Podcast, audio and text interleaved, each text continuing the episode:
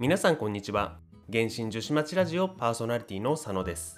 今回はキャラクター紹介をしていきたいと思います。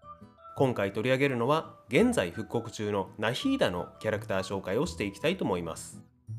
前回は戦闘面の紹介でしたけども今回はキャラクターストーリーの方ですね。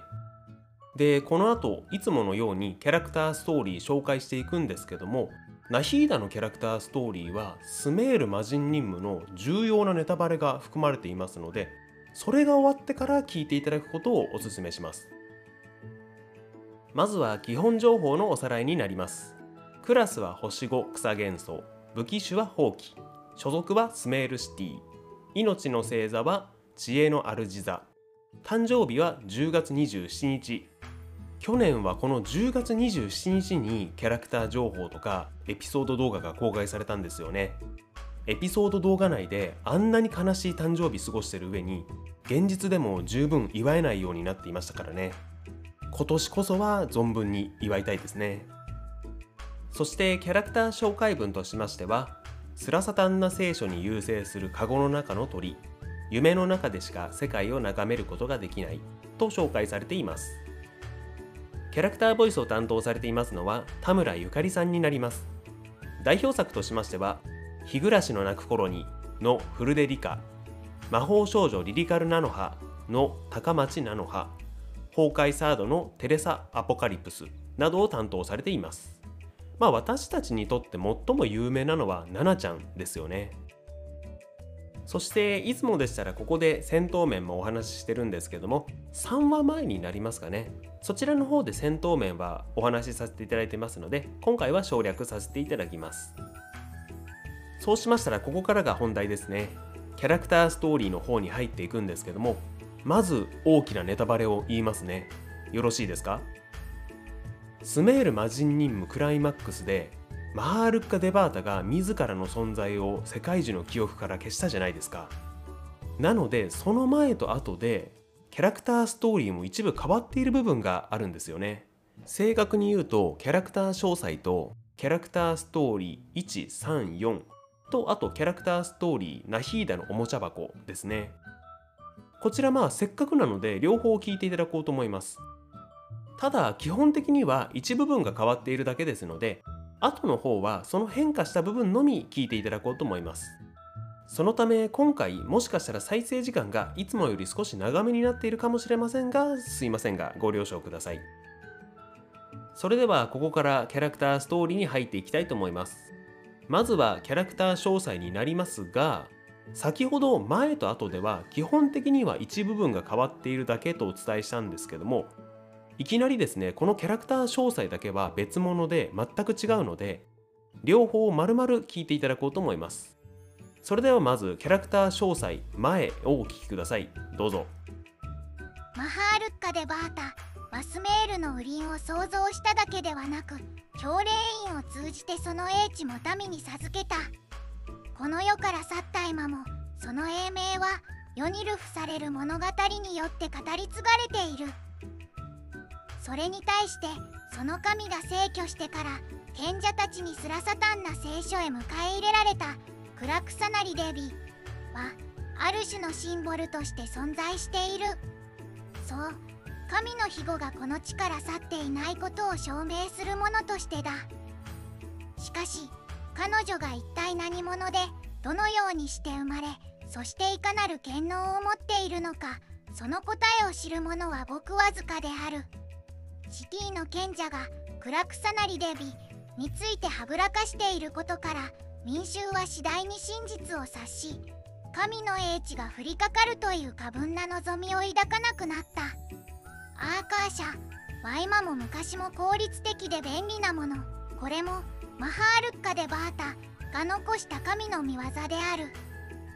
しかし民衆は知らない。アーカーシャが新たに誕生した神の耳やめになっていること。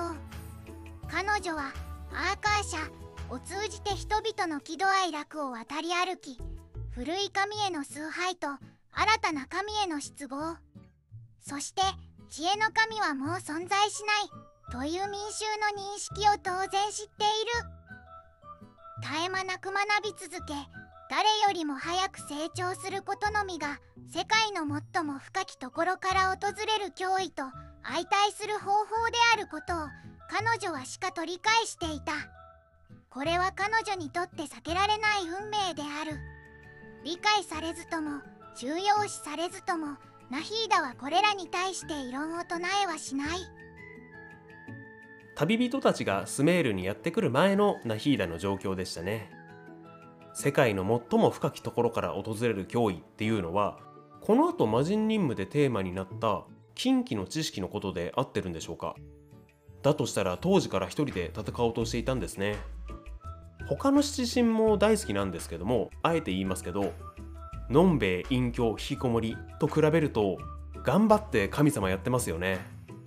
まあ彼らは彼らで裏でいろいろやってそうですよね。特にウェンティなんかそんな感じしますよね。話戻しましてこれが世界中の記憶が書き換えられる前つまりは実際に起こっていた出来事でしたね。それに対して世界中の記憶が書き換えられた後はどのような認識になっていたのか聞いていただこうと思います。それではキャラクター詳細後です。どうぞ。はるか昔送信はスメールの雨林を想像しただけではなく教霊院を通じてその英知も民に授けた。幾千万もの物語が彼女の功績と美徳を賛美するために紡がれた。民衆にとって送信の存在はある種のシンボルとなっている。故に人々は神の庇護がずっとこの地にあることを信じている。シティの賢者たちは送信を称賛し崇めると民衆も揺らぐことなくそれに追従した。そしてあまたの影響をもたらしている。アーカーシャシステムは暗くさなりデビのみ認めになっている。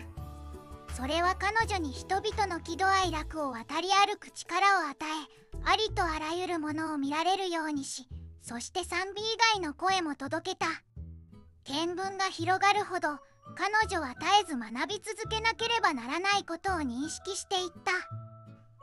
誰よりも早く成長することのみが世界の最も深きところから訪れる脅威と相対する方法なのである。これは彼女にとって避けられない運命。現状に不満を抱く人がほぼ皆無だとしてもナヒーダのその考えは揺らがない。その粘り強さは信念から来るものであり彼女は誰よりも理解している。ここでは彼女は全ての人の頼りであり精神的な支えであること。まあ魔人任務で体感した通りでしたね。私たちと旅人を含む降臨者のみがマハールカ・デバータの存在を知っていることになってしまったんですね。なので七神を含むテイワット人の認識としてはマハールカ・デバータがやってきたアーカーシャシステムなどさまざまな功績がクラクサナリデビつまりはナヒーダの功績に変わっているんですよね。そんな状況においてナヒーダのすごいところは賛美以外の声も届けたというアーカーシャシステムのおかげでもありますがおごらず前と同じ誰よりも早く成長することのみが世界の最も深きところから訪れる脅威と相対する方法なのであるっていう結論にたどり着けることがすごいですよね。ただここで気になるのがこの後の世界線の方でも世界の最も深きところから訪れる脅威と相対する方法なのである。これは彼女にとって避けられない運命と言われているんですよね。この後の方の世界線では近畿の知識による世界中の汚染っていうのはこの時代ではひとまずなかったことになってると思うんですけども実際は何のことを言っているんですかね。すいませんが私にはちょっとそこまで理解しきれなかったですね。でこの前と後の違い見ていて思ったんですけどもナヒーダ救出作戦に関わったキャラクターの後の世界線での旅人との出会いってどういう認識になっているんですかね。気にし始めてはいけない部分な気もしますけどもやっぱり気になってしまいますよね。多分この後もここに関しては言及は特に公式からはないと思いますので気にしないようにするのが正解かもしれないですね。続きましてキャラクターストーリー1の前になります。どうぞ。学びと成長の過程は楽しいものだ。この世界にまつわる知識はいつもナヒーダの旺盛な好奇心を満たしてくれる。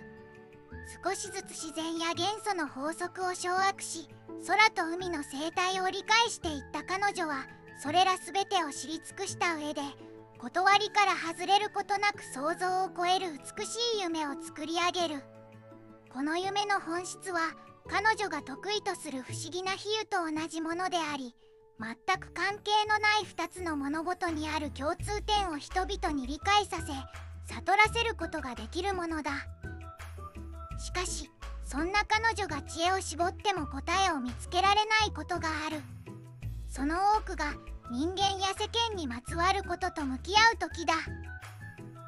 例えば真実を告白すれば罰を免除されるというのに沈黙を貫いたり嘘をついたりする人がいる。また心から愛している人と過ごしているのにいつも鋭利な言葉を吐く人もいる。まるで世界中の矛盾が人間という生き物に集まって表現されているかのように。その感情の変化はナヒーダを困惑させた。不思議な比喩もこの時ばかりは力を発言できない。なぜなら世界中を見渡してもそのような混迷とした仕組みは見つけられず参考にできないからだ。彼女は人それぞれに特殊な点があってその特殊さゆえに似たような感情に対してもかけ離れた反応を見せると解釈することしかできなかった。ただしそのような解釈だけではもちろん彼女を満足させるには不十分である。人間を理解するには冷たい知識とルールだけでは足りないのだ。もしかしたらそれらを知った時になってようやく莫大な犠牲を払い揺らぐことなく人間の味方であり続けた彼女の考えをナヒーダは理解できるのだろう。なぜならその者たちは全てこの世で唯一無二の存在だからだ。はい。こちらキャラクターストーリー1は魔人任務の前と後で変更があるんですけども変更があるのほんと一部なのでここに関しては私が後の方は読み上げさせていただこうと思います。本当に最後の部分ですね。揺らぐことなく人間の味方であり続けた彼女の考えをナヒーダは理解できるのだろう。っていう部分の彼女の部分が黒字で塗りつぶされているだけなんですよね。まあでもちゃんとマハールッカ・デバートの存在ってのはこのキャラクターストーリーにおいても消去されてしまってるんですね。共通している本文の方に戻りまして難しい人の感情についてでしたね。神でさえわかんないんですからまあ私たち凡人が理解し合えないのは無理ないですよね。そんな中でも莫大な犠牲を払い揺らぐことなく人間の味方であり続けたマハールカ・デバータってのはやっぱり素晴らしい神様でしたね。続きましてキャラクターストーリー2になります。どうぞ。ナヒーダの生活は単調なものではあるが彼女はスメールで最も幻想的で生命力にあふれた夢を持っている。アーカーシャを通じてヒルに掌握した知識は夜に夢となって弾むように再現されていく。彼女の掌握する知識量が増えるにつれ夢も次第に成功で賑やかなものとなっていった。これは彼女の精神を安らげるだけでなく学んだばかりの知識が常識に沿ったものか検証し漏れがないかを確認する機会でもある。初めて明細帳を夢で見た時それは切り株に立った姿勢のまま空を旋回しさらに翼も広げていなかった。その光景はどう見ても奇妙なものでありすぐにナヒーダの目を引きつけた。彼女はこのことから翼の用途を理解しやがて明細帳は夢の中で自然に翼を使って飛び回るようになった。これを皮切りに彼女は似たような方法で川の底で眠っていた木の獅リンゴの木に実っていた大根羽の色が異なる象徴を修復していった。知識は世の万物を合理化することに使われるだけでなく子供心に満ちた遊びのためにも使われる。理論上木の獅は地面しか歩けないはずだが翼の用途を知れば翼の生えた木の獅子も空を飛ぶことができるのではないだろうか。木の獅子が飛べるならワニは二足歩行ができるしハッタの実だって人とコミュニケーションを取ることができる。このナヒーダの知識体系を構築する方法は間接的に誰の邪魔も入らない小さな楽園を築いた。夢の中で彼女はこの上ない幸せを手に入れたのだ。迷彩蝶が翼を広げず立ったまま飛び回る姿ゲームのバグみたいですよね。ナヒーダの通常攻撃がキーボードを踏む感じだったり銃撃がドラッグしてる感じだったりしますしナヒーダにとって夢っていうのはプログラミングしてる感じなんですかね。まあこれだけコントロールできれば楽園になりますよね。続いてキャラクターストーリー3を聞いていただくんですがこちらも魔人任務の前と後で分かれていますのでまずは前の方を聞いていただきます。で途中でこの音が入ります。この音が入った場所からが後ほど紹介する後の世界線で変わっている部分ですのでそこを気をつけながら聞いていただくと少し分かりやすいかもしれないですね。そしたらキャラクターストーリー3の前どうぞ。子供たちの見聞は狭くしかも感情に左右されやすい。しかしこれは子供の尊厳を踏みにじり好き放題に嘲笑し愚弄していい理由にはならない。挫折や落胆は子供に現実を教えるが純粋な思いや熱い感情も失わせてしまう。不幸にもこのような問題に遭遇した子供はいつもと変わらぬ夜にある優しい声をよく聞く。彼女は真剣に子供の話に耳を傾け時に不思議な比喩で子供に道理を説明してあげる。遊びに付き合ったり好きなゲームやお菓子について話し合ったり夜が明けるまでそれを続けるのだ。一夜の付き添いは短いものであるがそれはこの世にまだ自分を理解してくれる人が存在することを子供たちに信じさせてくれる。憎しみや対抗心は温かな感情の中で溶けてゆき自信や元気を取り戻した子供たちは人生の転機を迎えるチャンスをまた手にできるのだ。しかし夢で聞いた声の主を見つけられた子供は一人もいない。何しろ比類なきマハールッカ・デ・バータの英名を知っていてもその偉大な彼女はもうこの世から去っているからだ。子供たちは何人かこっそりと集まりこの不思議な現象について話し合った。突然とある物知りな子供がクラクサナリデビというあまり耳なじみのない名前を口にした。子供たちはすぐにそれが夢の声の主であることを受け入れたという。もちろんそれを信じてくれる親は一人もいなかったがだがそれに何の関係があるというのだろうか。クラクサナリデビはもうすでに子供たちの友達なのだから。続けてキャラクターストーリー3の後の方を聞いていただこうと思いますが先ほどお伝えした通りあのベルの音の場所から変わっていますのでその部分だけ聞いていただこうと思います。どうぞ。しかし夢で聞いた声の主を見つけられた子供は一人もいない。比類なき偉大な送信は多忙であり子供たちの心を気にかける余裕などないはずだからだ。子供たちは何人かこっそりと集まりこの不思議な現象について話し合った。無数の可能性を挙げてあらゆる奇抜な考えを話す子供たち。しかしいくら話し合おうとも同じ答えにたどり着く。このようなことをしてくれるのはクラクサナリデビしかいないのだ。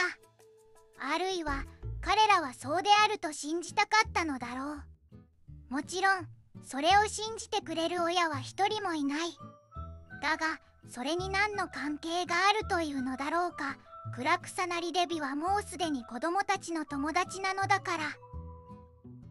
ナヒーダママですよね。魔人任務中にも分かりますけど幼少期のドニアザードもこんな感じだったんですかね。まあ、こんな体験したらクラクサナリデビの進行したくなりますよね。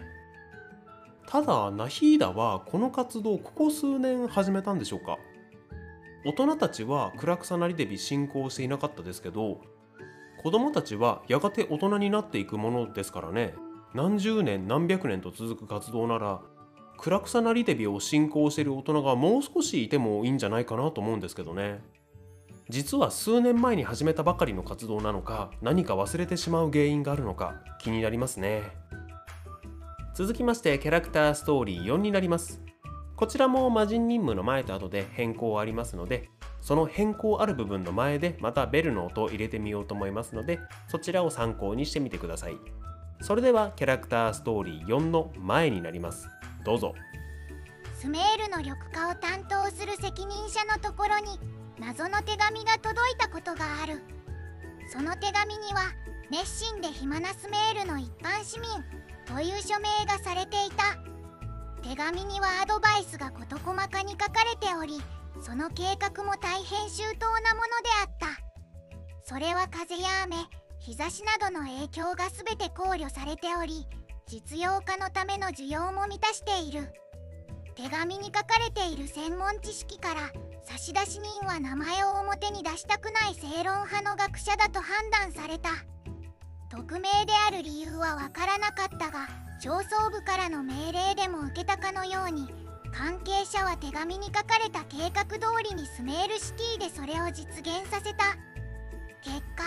その計画はかなり高く評価されることとなる。ある日ナヒーダがキャサリンの体を借りて街を歩いていると植物の配置が彼女の考えたものと全く同じになっていた。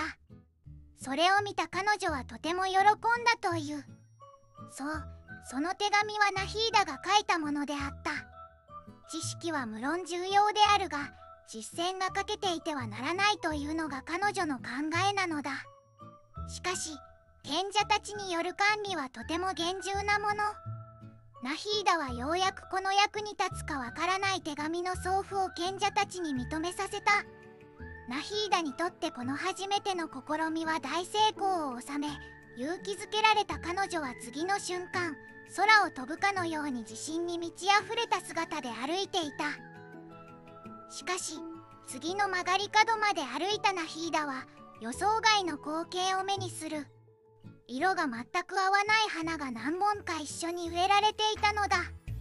よく確認したところそのうちの1種類は色が変わる可能性のある花であることを考慮しておらずさらに栽培環境を厳密に定めていなかったのが原因だと分かった。この植物がここ数十日放置されていたかもしれないことを考えるとこの美しさのかけらも感じない配置が大勢の人に見られたことになる。その日普段はいつも微笑みながらカウンターの後ろに立っているキャサリンであるが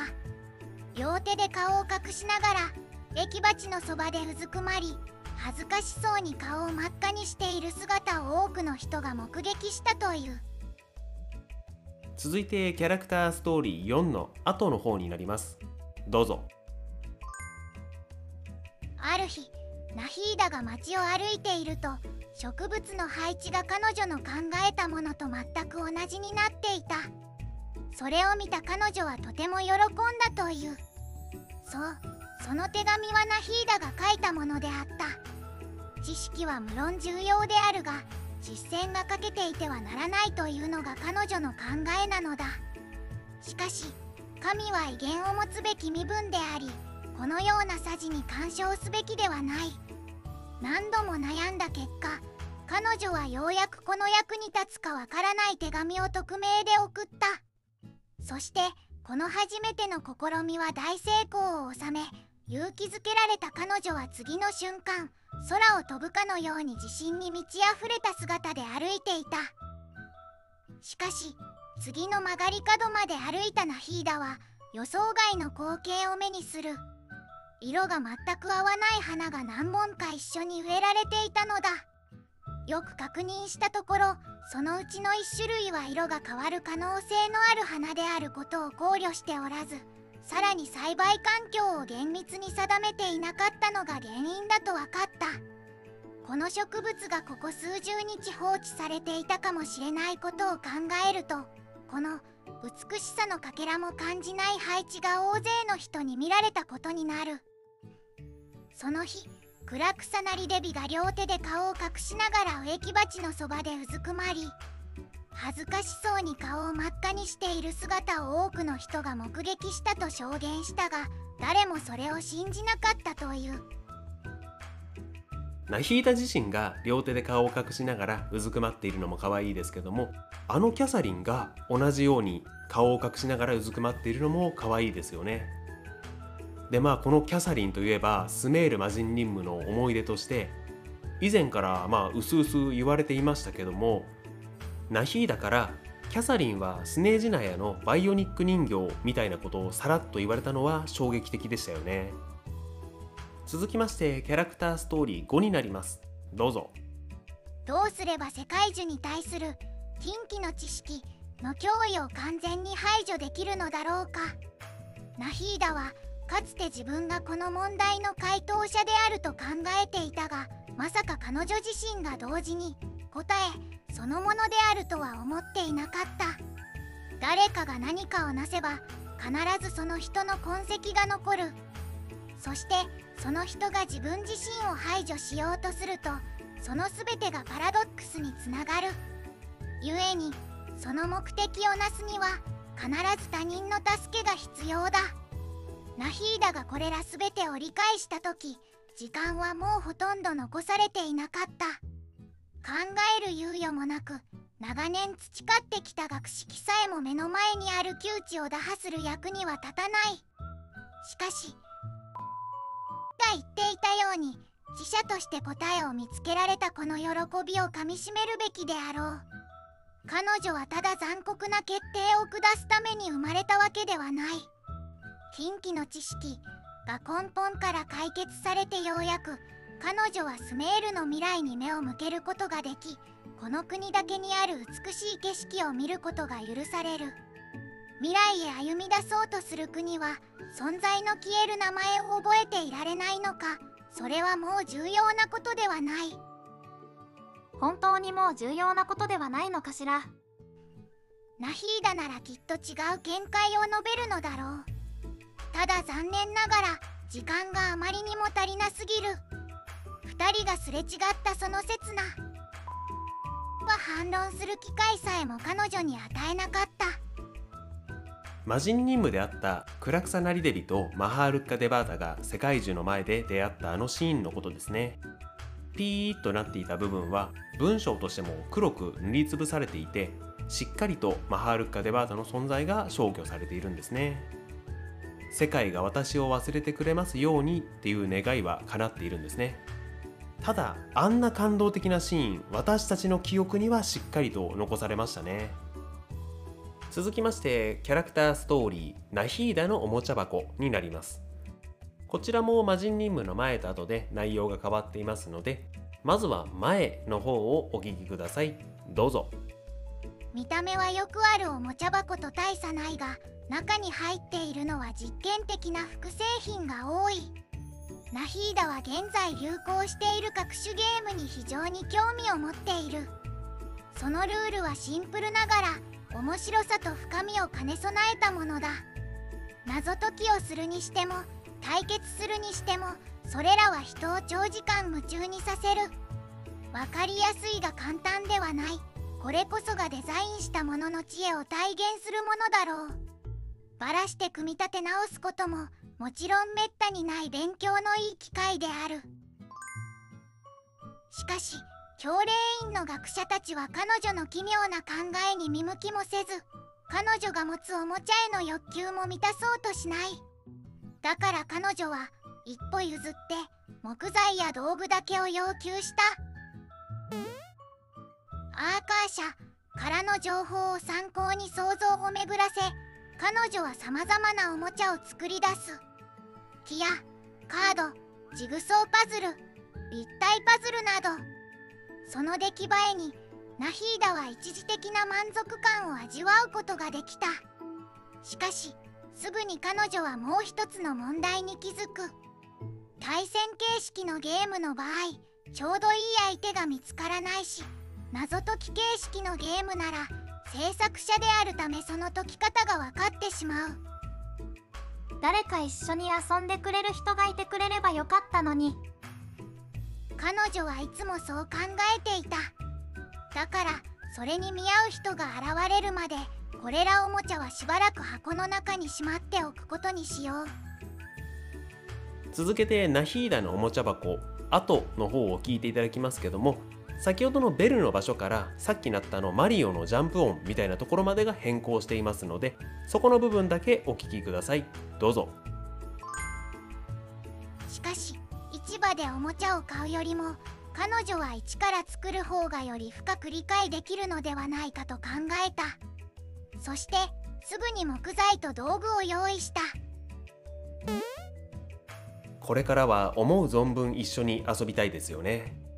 で今回のこの改変された部分を見てみると木材を入手しそこからおもちゃを作ったという結果に辻褄を合わせるにはそうするしかなかったのかもしれないですけれども一般人だったら前の経験した人と後の経験した人では確実に人格形成に違い出てきますよね。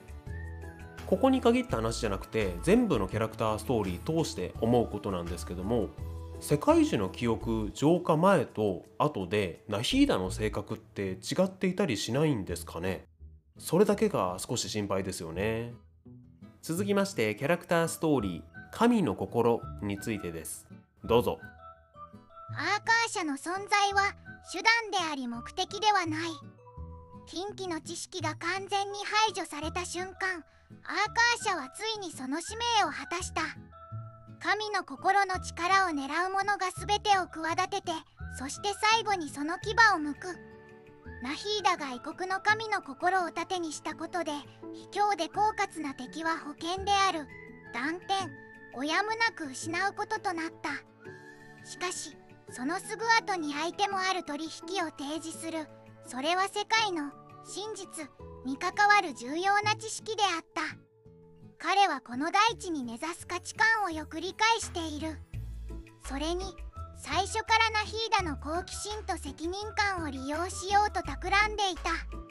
知識お切り札に使うのは彼にとって最もふさわしい使い方だ。まだ神の心を一つ持っているナヒーダは迷わずにはいられなかった。彼女の神の心への理解はいわゆる世界の真実ほど多くはない。神の心それは所詮膨大な元素力が凝集した。彼女が自在に扱えるコアに過ぎないのだ。しかしもしただそれだけならなぜ躍起になってこれら全てを集めようとする神がいるのだろうか。交渉を成立させることは双方が平等に譲歩したということである。どちらが上回ることもなくどちらが勝者とも言えない。だが交渉を拒絶することはある種の無知を意味する。そのような不利益はいとも簡単に局面を制御不能なものへと変えてしまう可能性が高い。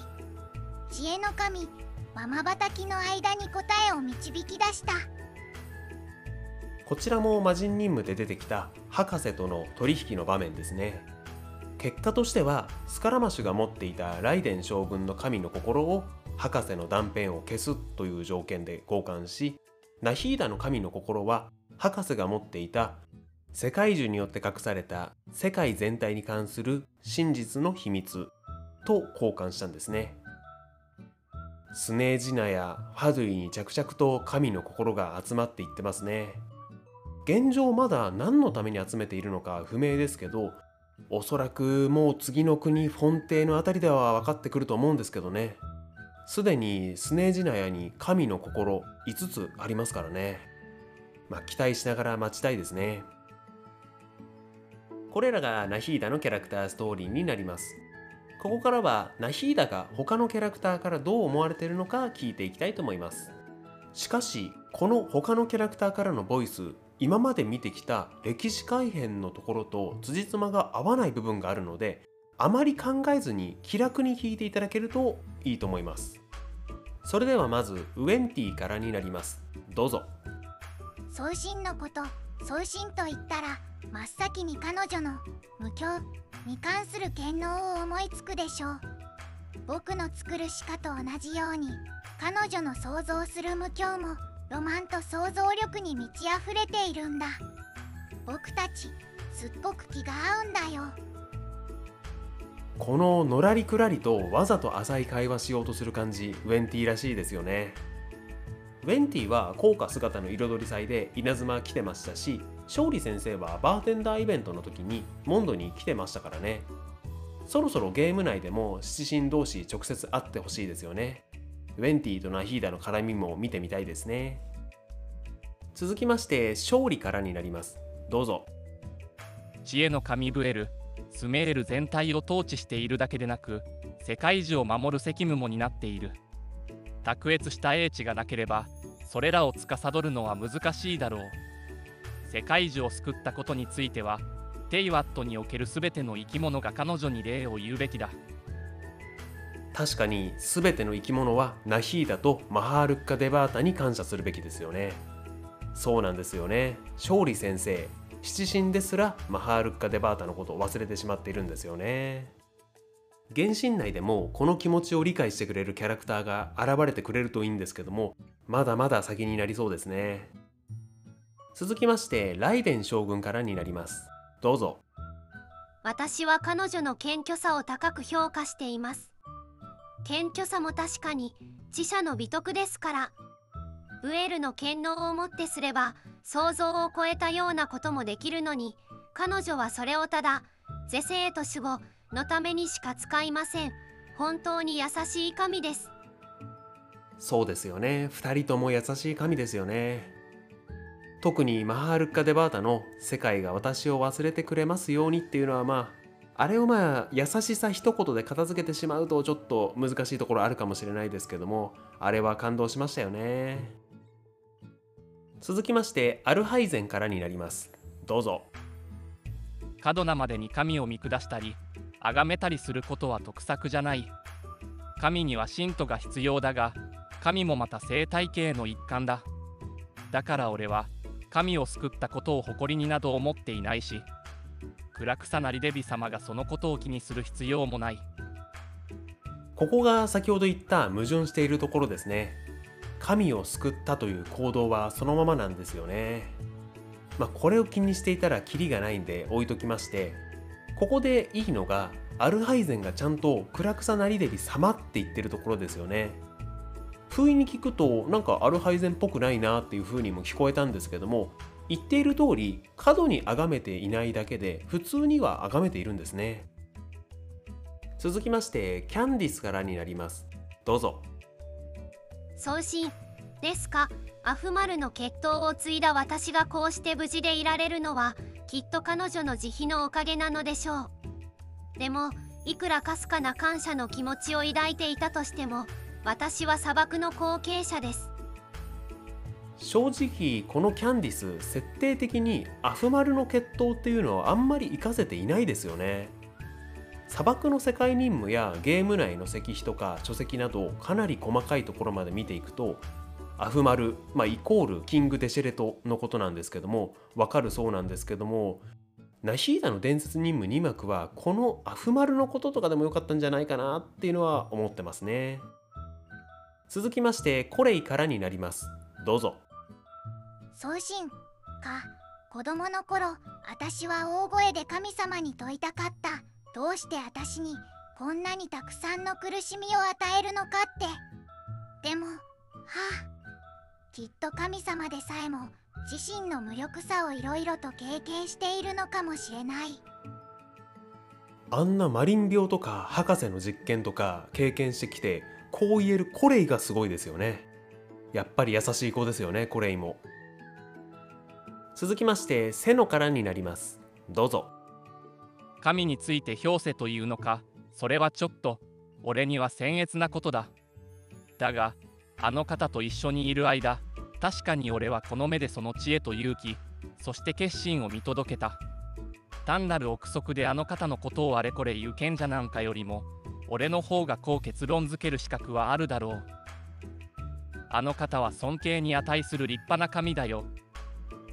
ダジャレなしのセノの言葉はやっぱり重みがありますよね。我々はナヒーダの立派さってのを分かってますけども大マハマトラが共に行動してこう判断したなら間違いないでしょうね。続きましてディシアからになります。どうぞ。ふん私はこないだまで教霊院ではせいぜい私利私欲にまみれたハイエナどもがこそこそ動いてる程度だと思ってた。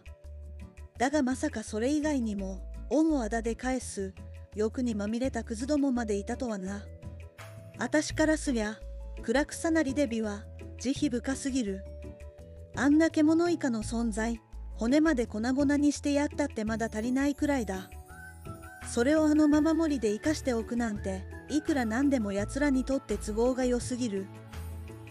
このディシアはドニアザードの隣にいる時のような優しいディシアではなく完全にエルマイト旅団の治療の獅子ディシアですよね。